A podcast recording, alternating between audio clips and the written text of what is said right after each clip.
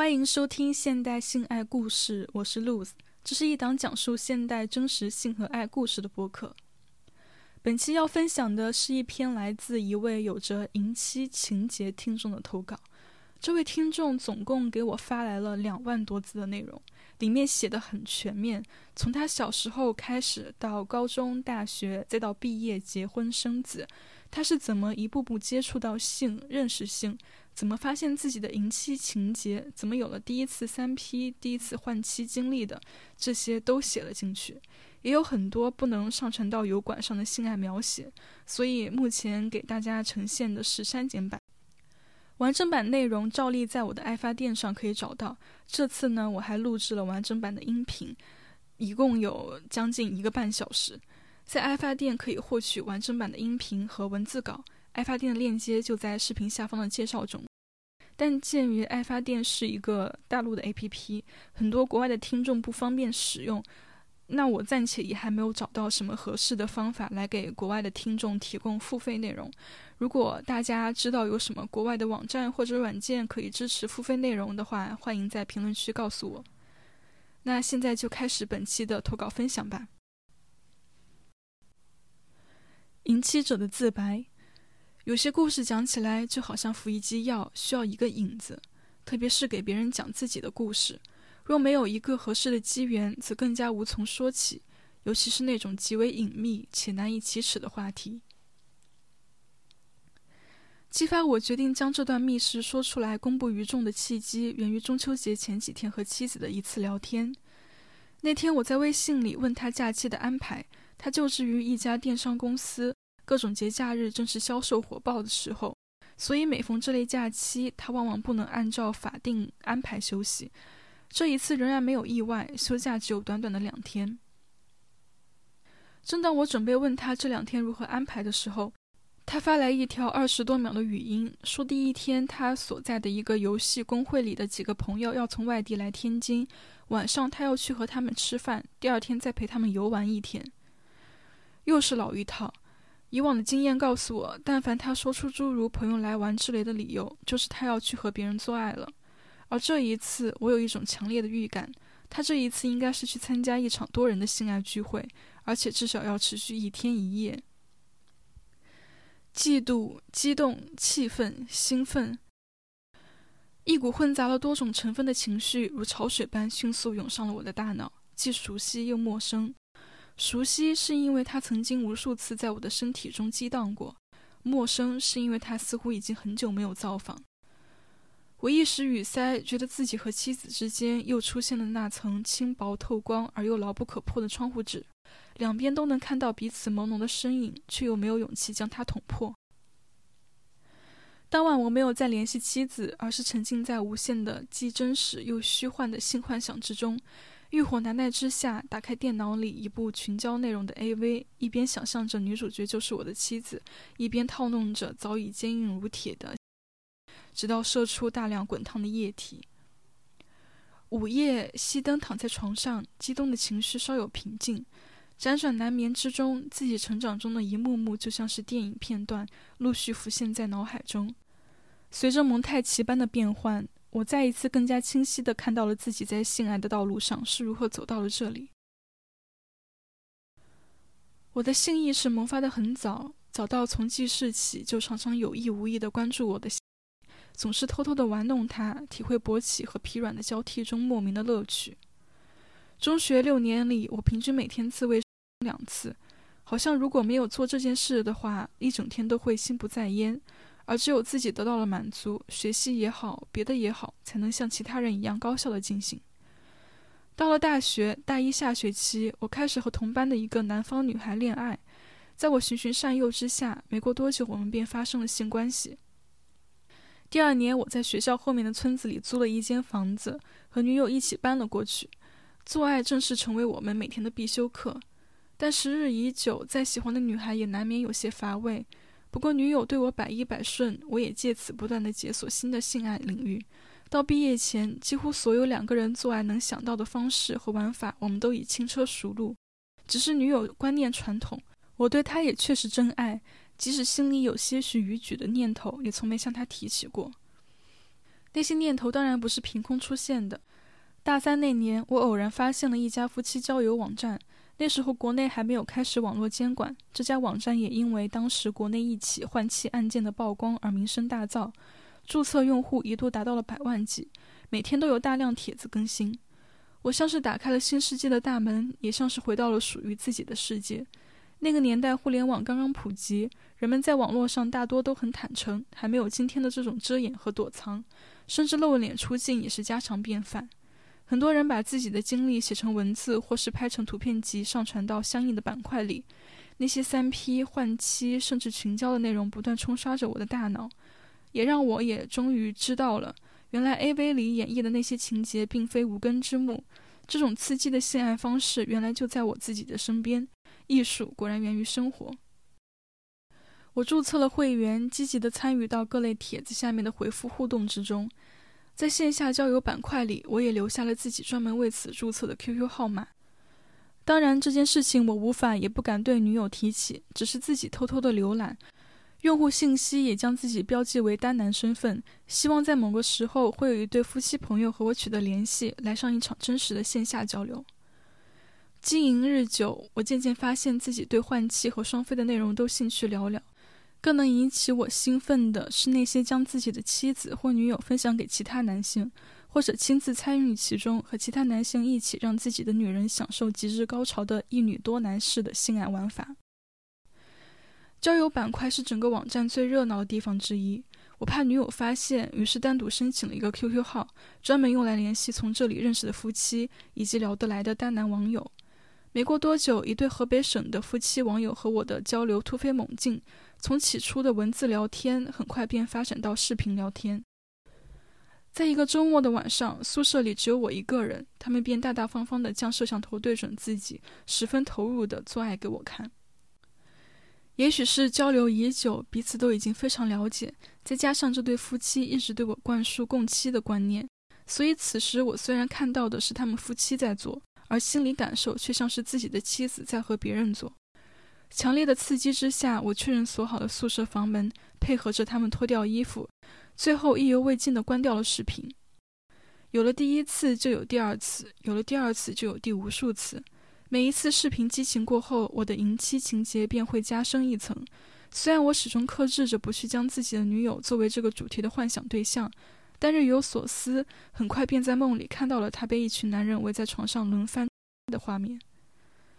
我的第一次三 P 经历发生在一年半之后。那年夏天，我结束了四年的大学生活，也因为各自的前程和相处多年的女友分了手。回到天津后，我在一家语言学校边上课边备考来年的考试，为了将来出国留学提前做准备。当时为了方便学习，我从家里搬了出来，租住在离语言学校不远的一套一居室里。每天除了上课、下课，就是在家复习、预习，刻苦程度甚至远胜于高三。住处楼下有一家网吧，每个周日的晚上，我会奖励自己来这里上网放松一下紧张的精神。然而，毕竟正是血气方刚的年纪，几个月的空窗让我累积的欲望达到了一个前所未有的峰值。每天早晚各一次的自慰，犹如杯水车薪，根本不能浇熄我熊熊燃烧的性欲之火。我不上网的日子里，先前在网站认识的那对夫妻偶尔会和我发短信聊天，内容除了性爱的话题之外，也会关心我平日里的生活和学习。特别是妻子，因为整整大我十岁，不容反驳地认我做他的弟弟。每逢天气变化或者什么突发状况，都会提醒我注意照顾好自己。身处冷清寂寞的苦学之中的我，自然也乐得接受，也时常主动给姐姐发短信寒暄问候。赶上周日上网的时候，更是少不了打开视频畅聊一番。虽然因为我是在网吧而不能彼此裸体相视，但通过文字交流性爱，更能诱发人的想象力，让双方的三个人好似三座蓄势待发的火山，徘徊在喷发的边缘，连呼吸都变得小心翼翼，唯恐一个小小的震动引爆难以控制的局面。冬季来临前的一个周五下午，我还在语言学校上着课。姐姐忽然发来短信，说他们夫妻来京办事，晚上可以见上一面。读完这短短的十几个字，我的心脏像是被通了高压电，顿时扑通扑通的狂跳起来。于是强忍着激动的、微微颤抖的手指回复他们，询问见面的时间和地点。所幸第二天是周末，没有课，当晚不需要安排大量的学习。我一个人故作镇定地回到住处，吃饭、收拾、挑选衣服，洗了一个很彻底的澡，穿好衣服，坐在屋里盯着时间，直到姐姐打来电话才起身出门。约定的地点位于离我住处不远的一家酒店。虽然已经相识已久，在视频里见过很多次，甚至彼此身体的最隐秘之处也都不再陌生，但初次的面对面仍不免让大家都有些羞涩和尴尬。在我来的路上，姐姐已经洗过了澡。换了浴袍，半坐在床头。先前在网上话题不断的她，看到我时只是低头微笑。她的老公见我们都不好意思说话，便主动活跃气氛，一边催促我洗澡宽衣，一边拉扯着姐姐的浴袍，让我欣赏里面赤裸的身体。我飞快地冲了个澡，算是一种对对方的尊重。透过卫生间透明的落地玻璃窗，我看到姐姐已经褪去了浴袍，正赤裸着接受来自老公的挑逗。瞬间充血勃起，擦干身上的水渍后走进房间，迫不及待地躺在了姐姐的身边。这一场性爱并没有持续很长时间，远远短于我以往和女友做爱的时长。也许是场面过于刺激，我和姐姐的老公很快先后到达高潮，而他甚至都没有来得及插入，就将射在了姐姐的嘴里。事后，我们并排躺在大床上休息。方才见面时的尴尬也随着这场三批性爱而烟消云散。聊天中，姐姐说起他们夫妻交友的缘由，除了性观念开放前卫之外，她老公的年纪较大，性能力衰退的严重，每次坚持不了多久，甚至刚刚开始便缴枪投降。姐姐旺盛的性欲无法满足。以及丈夫对妻子无条件的关爱，促使着他们踏入了这个圈子，最终和我交汇在这个时空之中。此后的半年时间里，姐姐他们又来天津找过我好几次，除了办事路过，有两次甚至是为了和我共享激情，驱车二三百公里专程而来。第二年秋天，我语言学校的正式课程结束，在备考冲刺班开课的前几天间隙中，我应邀坐上长途大巴，只身去了姐姐所在的城市。在他们夫妻的家中度过了既疯狂又安逸的三天。由于生意繁忙，姐姐的老公在第二天下午便离开了我们，去了别的城市。这天是个周五，姐姐在寄宿小学读书的孩子被校车送回到家中。晚上，我们像一家人那样围坐在桌旁，一起吃了姐姐做的晚饭。饭后，小孩要去上兴趣班，我和姐姐便把他送去上课的地方。等待的两个小时里，姐姐带我去了附近的一座公园里散步。一路上，她挽着我的手臂，坐下休息的时候，头也靠在了我的肩上。举动虽然亲密，却无半点侠逆之感。成熟女性天然散发出的温柔与亲切，一度让我感到恍惚，仿佛她真的是与我血脉相承的姐姐。听着她在我耳边絮絮地诉说着爱恨过往和家长里短，我自然而然地贴紧着她的身体，将脸埋进她的发间，莫大的安全感在心底油然而生。那晚回去之后，我坐在客厅的沙发上翻看千篇一律的电视节目，姐姐则张罗着给孩子洗漱，然后送进卧室哄他睡觉。正当我昏昏欲睡的时候，姐姐从孩子的卧室里走出来，关好门，从厨房的酒柜里取出一支进口红酒，招手示意我过去帮她打开。我们并排坐在吧台一侧，边低语边喝酒，回味我们从相识以来的点点滴滴，相互倾诉内心的情愫。我们由起初单纯的性伴侣，升华到了一种姐弟亲情与夫妻情人相混合的奇妙关系。酒过三巡，人已微醺，我们离开吧台，搂抱着走进主卧的浴室，互相宽衣解带，为对方仔细清洗身体的每一个部位。那天夜里，姐姐的老公没有回来，我和姐姐在他们宽阔的大圆床上一次接一次的坐。卧室关了灯，姐姐便举起手机按亮屏幕。用微弱昏暗的光照着我们交合的部位。第二天一早，姐姐趁我还没有睡醒，把孩子送去了父母家里。我还做着梦，忽然感觉被人掀开了被子，迷迷糊糊地睁开眼睛，看到姐姐正站在床边，俯身笑着告诉我孩子已经送走了。她三两下脱光了衣服，跳上床，钻到被子里。假如我不需要回去的话，我们也许会永远在床上做爱，直到世界末日来临。吃过午饭，姐姐送我去了长途车站，直到大巴车司机催促，我们才依依不舍地分开。语言学校课程的最后一个阶段，班里新来了几个中途插班的同学。其中一个身材修长、长发及腰的女生刚一报道，就引起了男生们一致的关注。那段时间，我正处在拼命爬坡学习的阶段，每天除了来学校上课，回到家里除了吃饭睡觉，几乎所有的精力都投入到了学习之中。睡前仅有的一点休息时间，也是在和姐姐发短信聊天，隔着电波宣泄性欲中度过的。这个新来的女生很是高冷，对那几个主动凑过去献殷勤的男生有些无动于衷。没过多久，另一个来插班体验的男生便和她开始出双入对，甚至在教室里搂搂抱抱。中午一起去附近小饭馆吃饭的时候，那些败下阵来的男生纷纷跟我吐槽，难得一遇的尤物又被别人得了手。我这才去留意被大家追捧的这个女生。她身高超过了一米七，腰细腿长，一头浓密的黑发披散下来，衬得一张小巧的瓜子脸多了几分优美。五官虽算不上惊艳，但眉眼之间流露出一种与其他女生截然不同的气质，阴郁、宁静，以及一丝若有若无的媚气。对于那时在性欲上极度饥渴的我来说，这个女生近在咫尺，但也远隔天涯，只可望而不可及。姐姐虽在另外一座城市，却每过一段时间便能相见一次，而且带给我的是真实不虚的三批性爱，所以在这两者之中，我不假思索地选择了后者。即使和这女生每天同处一室，我也心无旁骛，目不斜视，全部注意力都集中在学习之中。也许因为我和其他男生不同，始终没有对他表示出感兴趣。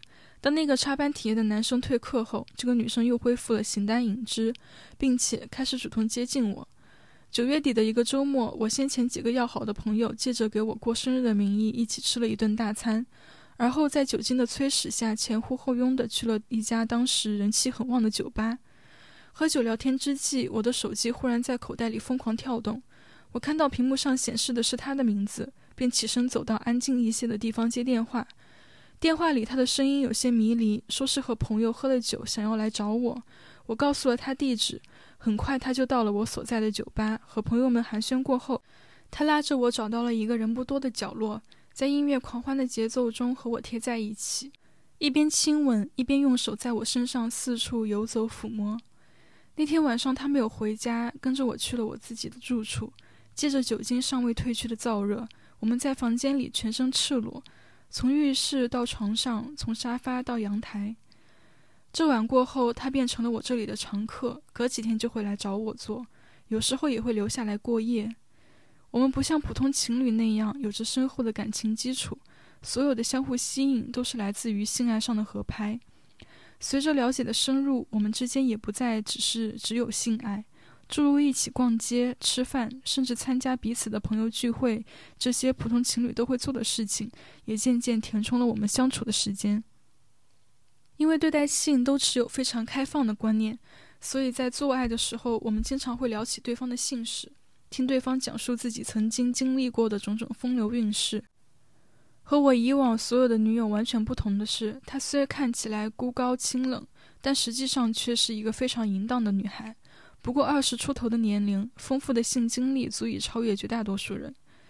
他给我讲中学时勾引同学给自己破处，在网络聊天室找男网友见面开房，独自去酒吧被陌生男人拉进厕所侵犯，以及种种或刺激、或难忘、或扫兴、或惊喜的性爱经历。每次听他讲述这些的时候，我的性欲都会像火上浇油般熊熊燃烧起来。即使刚刚结束一次性爱，血液也奔腾着涌入海绵体。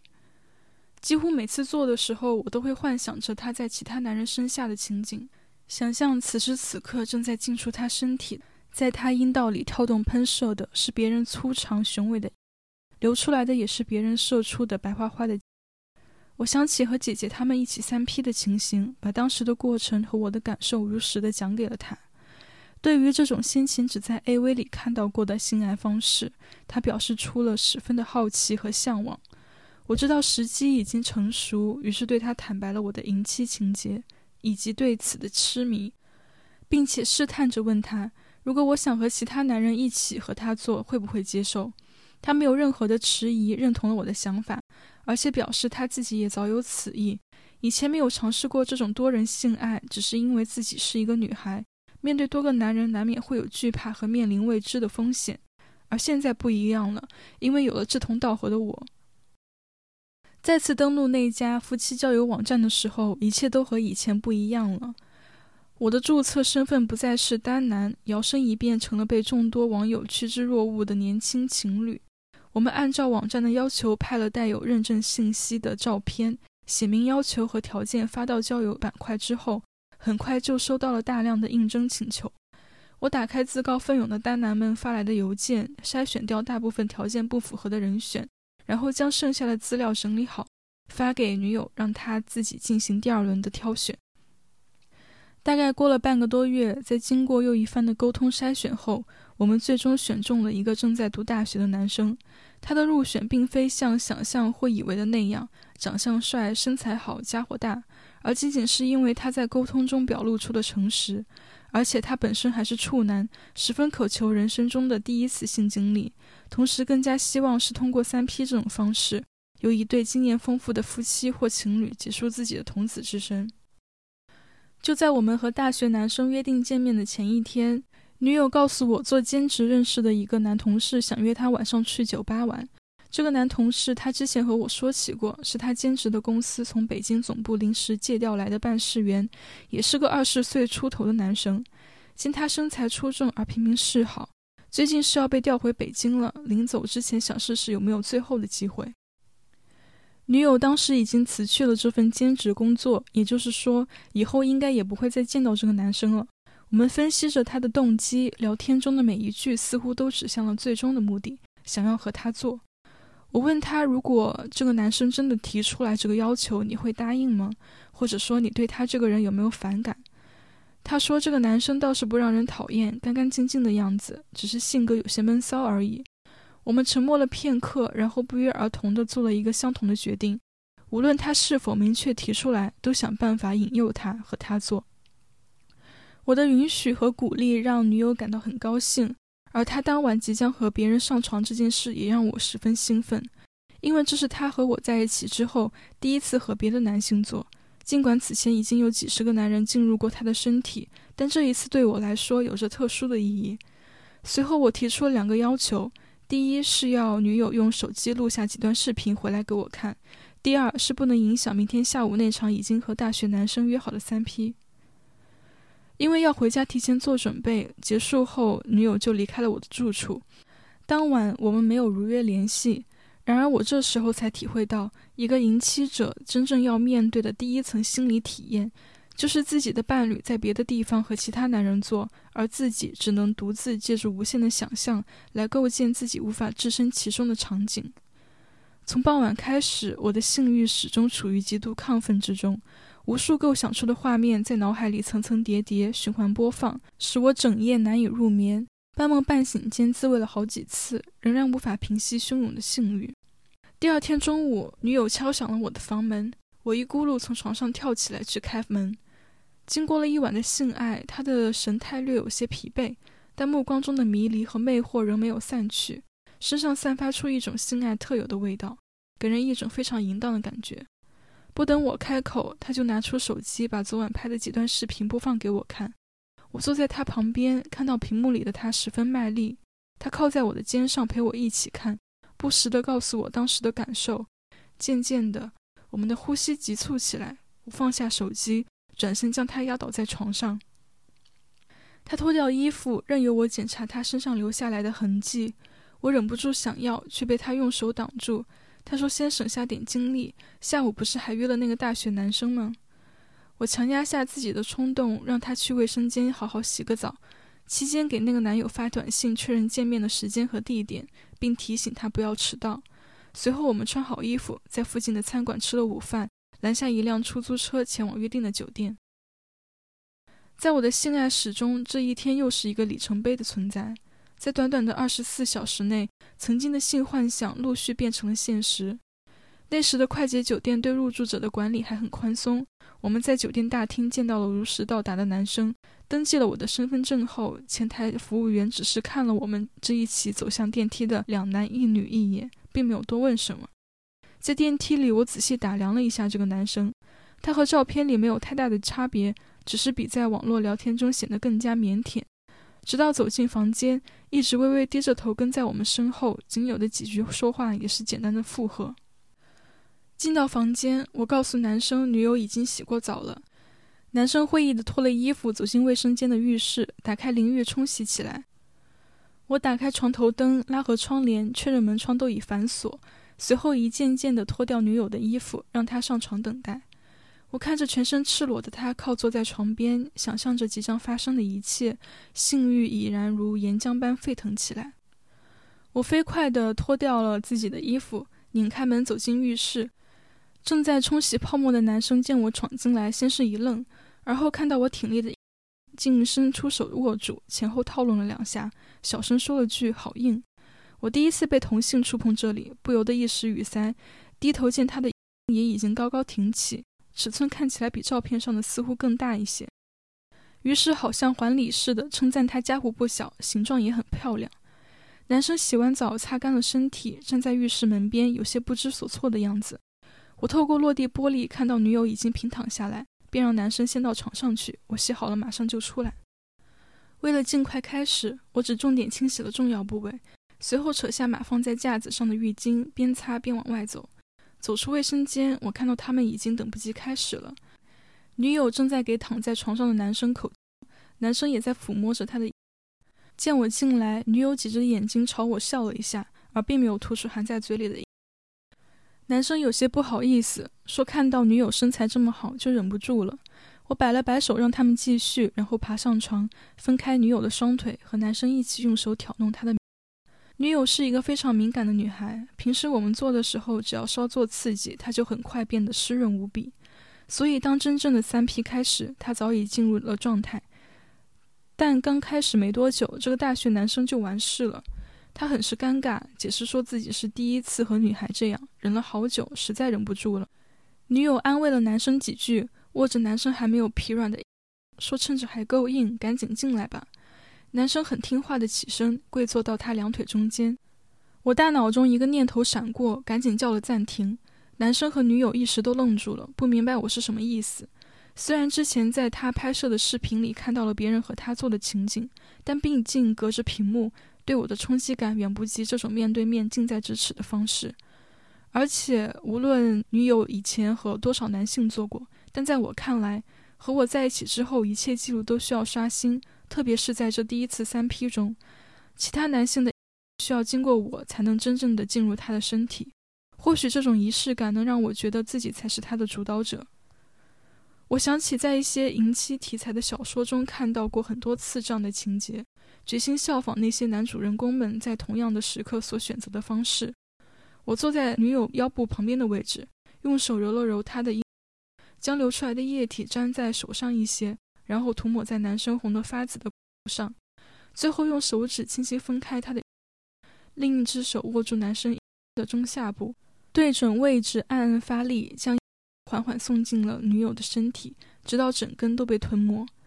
这一刻，我的呼吸几乎停止，五感似乎只剩下了视觉，满眼都是这值得铭刻一生的场景。男生长吁了一口气，随后无师自通地开始抽插起来。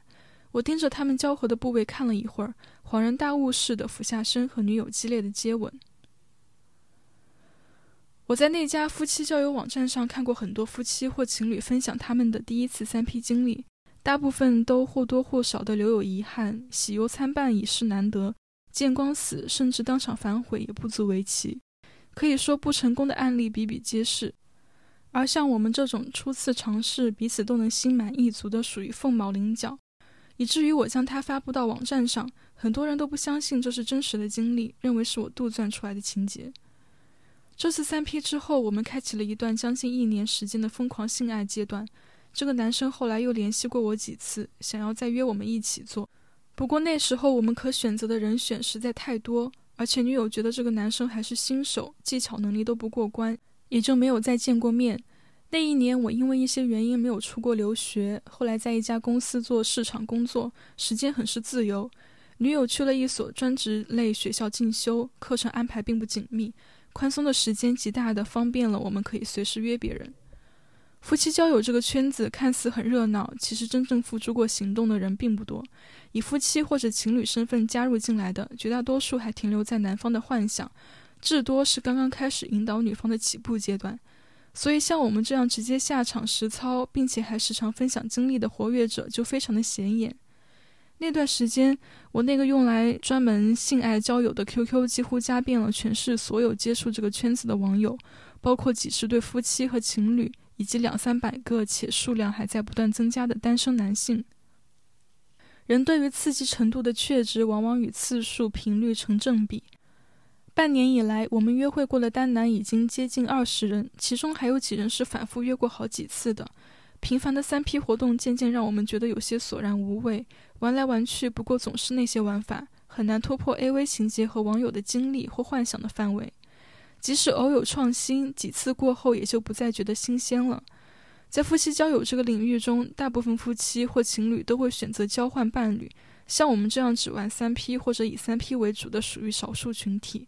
这几个月里，我聊过几百个同城的单男，然而符合我们要求的，充其量不过十分之一。其中时间、空间合适且敢于线下见面约会的，又要去掉至少一半。也就是说，我们几乎肉眼可见的将要面临无人可约的局面。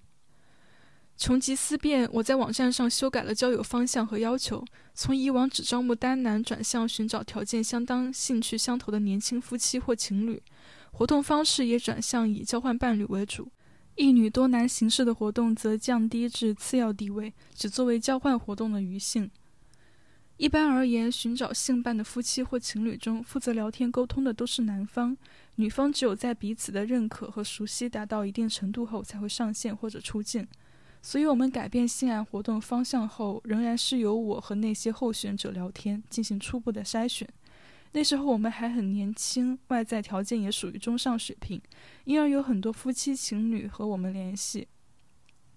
我初筛排除掉条件差异较大、约会时空不合适。或者只是单纯的没有眼缘的人选后，会把对方的 QQ 推给女友，让她做更深一步的了解，比如语音或者视频。只有经过她的最终认可，我们才会约定时间地点进行真正的线下活动。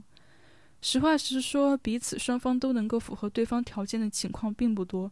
我们虽然在全力搜寻，但最终走到约会这一步的只有寥寥几对。而且和三 P 不同的是，在交换活动中，两男两女四个人是一种相对较为均衡的状态。女生不再是整个活动唯一的焦点，而且由于男女的性差异，女生也很难像在三 P 中那样很能够轻易的获得最大程度的性满足。即便都是血气方刚的年轻男生，一男一女的性爱组合很少会对哪一个女生有所偏重。除了四个人在一起做时的那种直接的感官冲击，作为女生的女友并没有得到更多的性刺激和性满足。之后，我和女友就结婚了。我和她都没有拥有过完整的童年，就是那种有父母陪伴、爱剧多于悲离的童年。因而，长大之后的性格就难以避免地长出了一道缝隙。缝隙的一边是对他人天然的疏离，另一边则是对身边人过度的信任。在我们的性爱史中，每一个有过性爱的人几乎都经过了一道关卡，从初始的试探和怀疑到熟悉后的接纳和放任，其中必然会有一个莫名的瞬间，让对方成为了我们能够完全接受的人。而这种接受不包括任何形式的阻隔，其肉眼可见的最直观的标志就是安全套。除了那些萍水相逢的性爱对象，或是和长期性伴侣刚刚接触的前几次，原则上来说，我们是拒绝使用安全套的。因为这一层薄薄的橡胶总会让我们觉得这并非真正的交合，即便双方在性爱过程中并没有什么特殊的触觉体验，但从它被套上的那一刻起，就会在心理层面竖起一道屏障，仿佛它所阻挡的不仅仅是体液接触，更重要的是它阻隔了两个人精神和情绪上的互通，使得彼此间无法相互信任。我们认为，只有肉体之间毫无障碍的接触和摩擦，才是性与爱的最高境界。当然，身体健康是这一切的前提。如走马灯般往来变换的性爱搭档们不必多言。我和女友自第一次做爱就没有用过安全套，虽然先前的交流并不多，也许是相识后的几个月里，同频的磁场在我们之间产生了某种无法名状的信任感，使得那道壁垒从来没能竖起过。但所谓常在河边走，哪有不湿鞋？月经异常的信号带来了她怀孕的消息。当时我们生活状态安定，对多人性爱的兴趣也减淡了不少。于是，一番商量后，决定择日结婚。生产之后，疲于照料小孩的妻子对性爱变得兴味索然。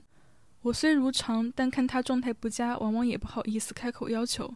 期间，她有过几次提出想法，我们洗澡宽衣。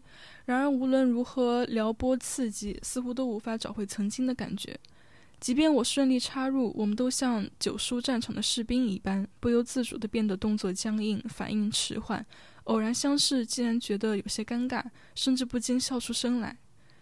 几次三番的尝试失败，让我们都不约而同地不再提及此事，仿佛曾经那个性欲难填的妻子已然脱胎换骨，而我即使每天仍有性冲动，也多是靠自慰来解决。此后，我们之间的状态犹如平静的海面，不再有任何激情的浪花。然而，大树易去，根须难除。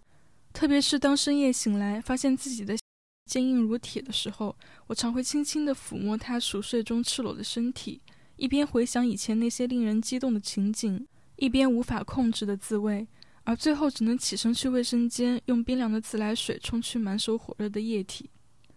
小孩上幼儿园后，不再需要整天照看。但早晚接送仍需要人，负责此事的妻子便没有去工作，顺便在家做些家务。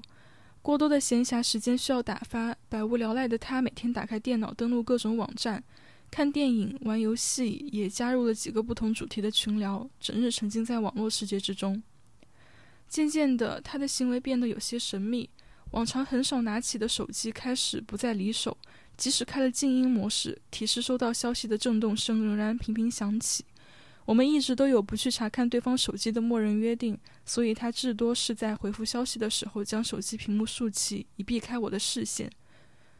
有一次，他夜里先睡着了，放在枕边的手机屏幕忽然亮起，我下意识地看过去，看到弹出的内容一闪而过：“你想做爱了吗？”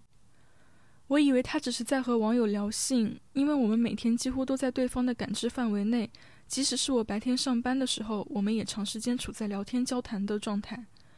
然而过了没几天，我回家取忘带去公司的 U 盘，发现他竟然没有在家。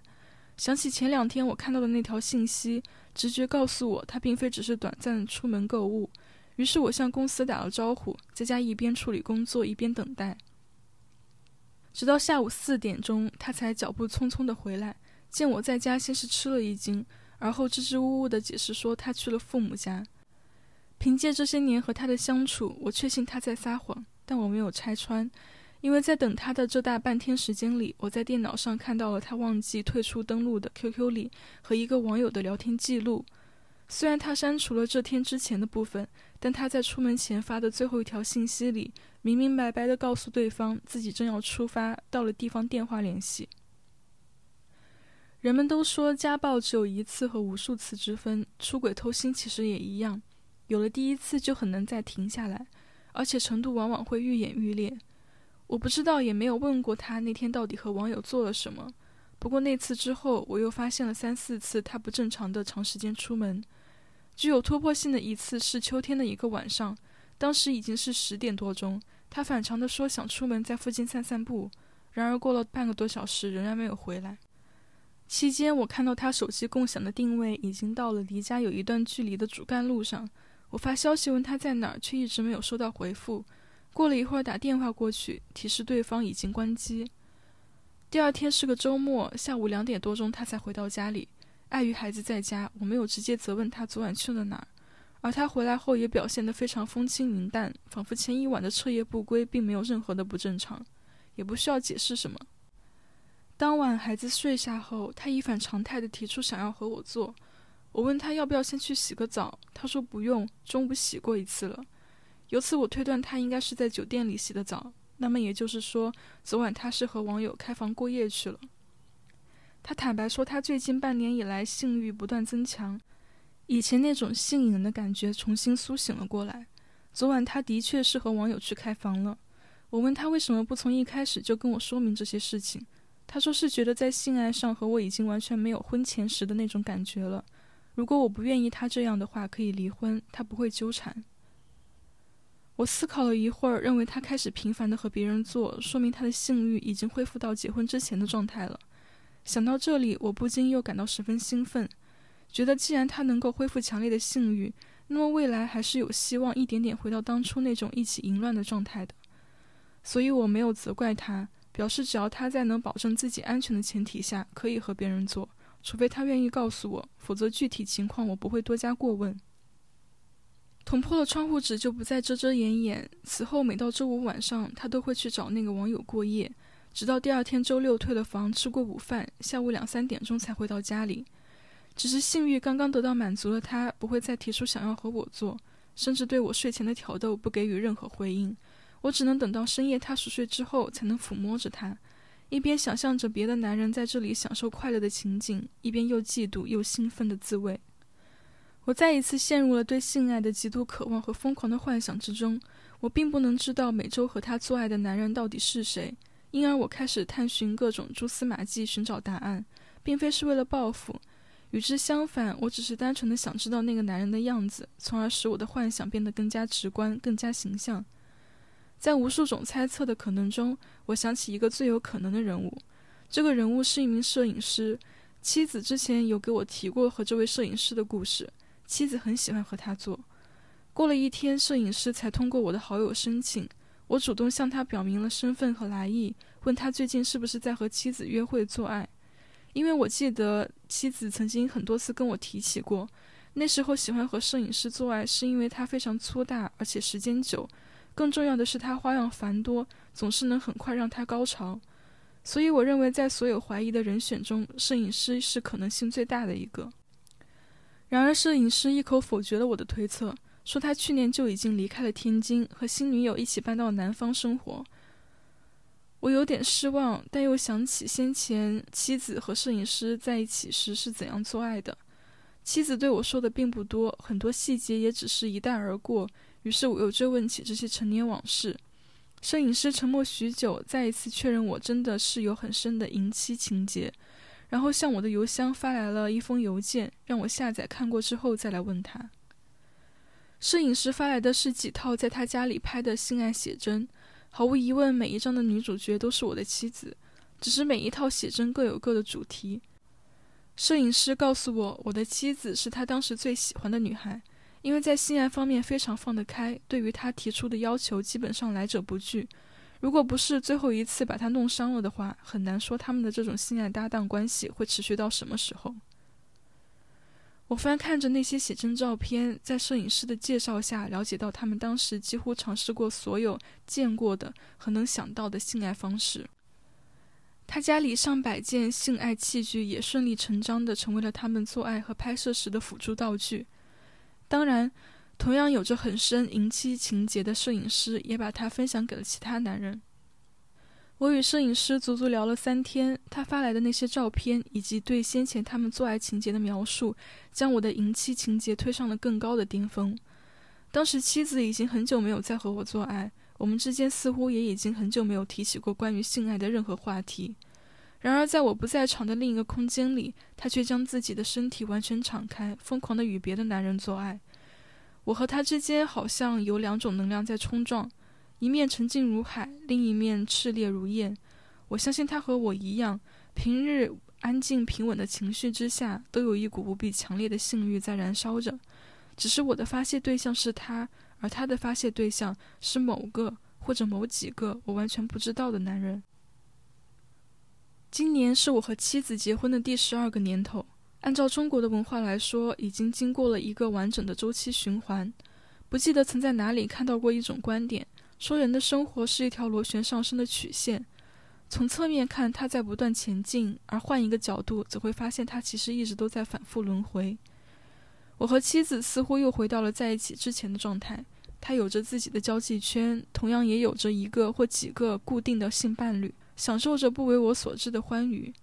而我再次以单身男性的身份重新活跃在夫妻交友的领域，也参加了很多次其他夫妻组织的多人性爱活动，但因为没有了他的在场，兴奋之余不时会有些空落落的感觉。在和其他夫妻做爱的时候，我常会出神，想此时此刻妻子是否也正在这座城市某个角落的某张床上，和他选择的男人们翻云覆雨。然而和十几年前不同的是，我们都不再是二十岁出头的小年轻。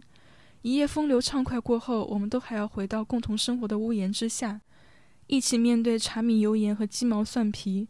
有的时候，我会突然心生厌烦，不明白我们为何走到了如此境况。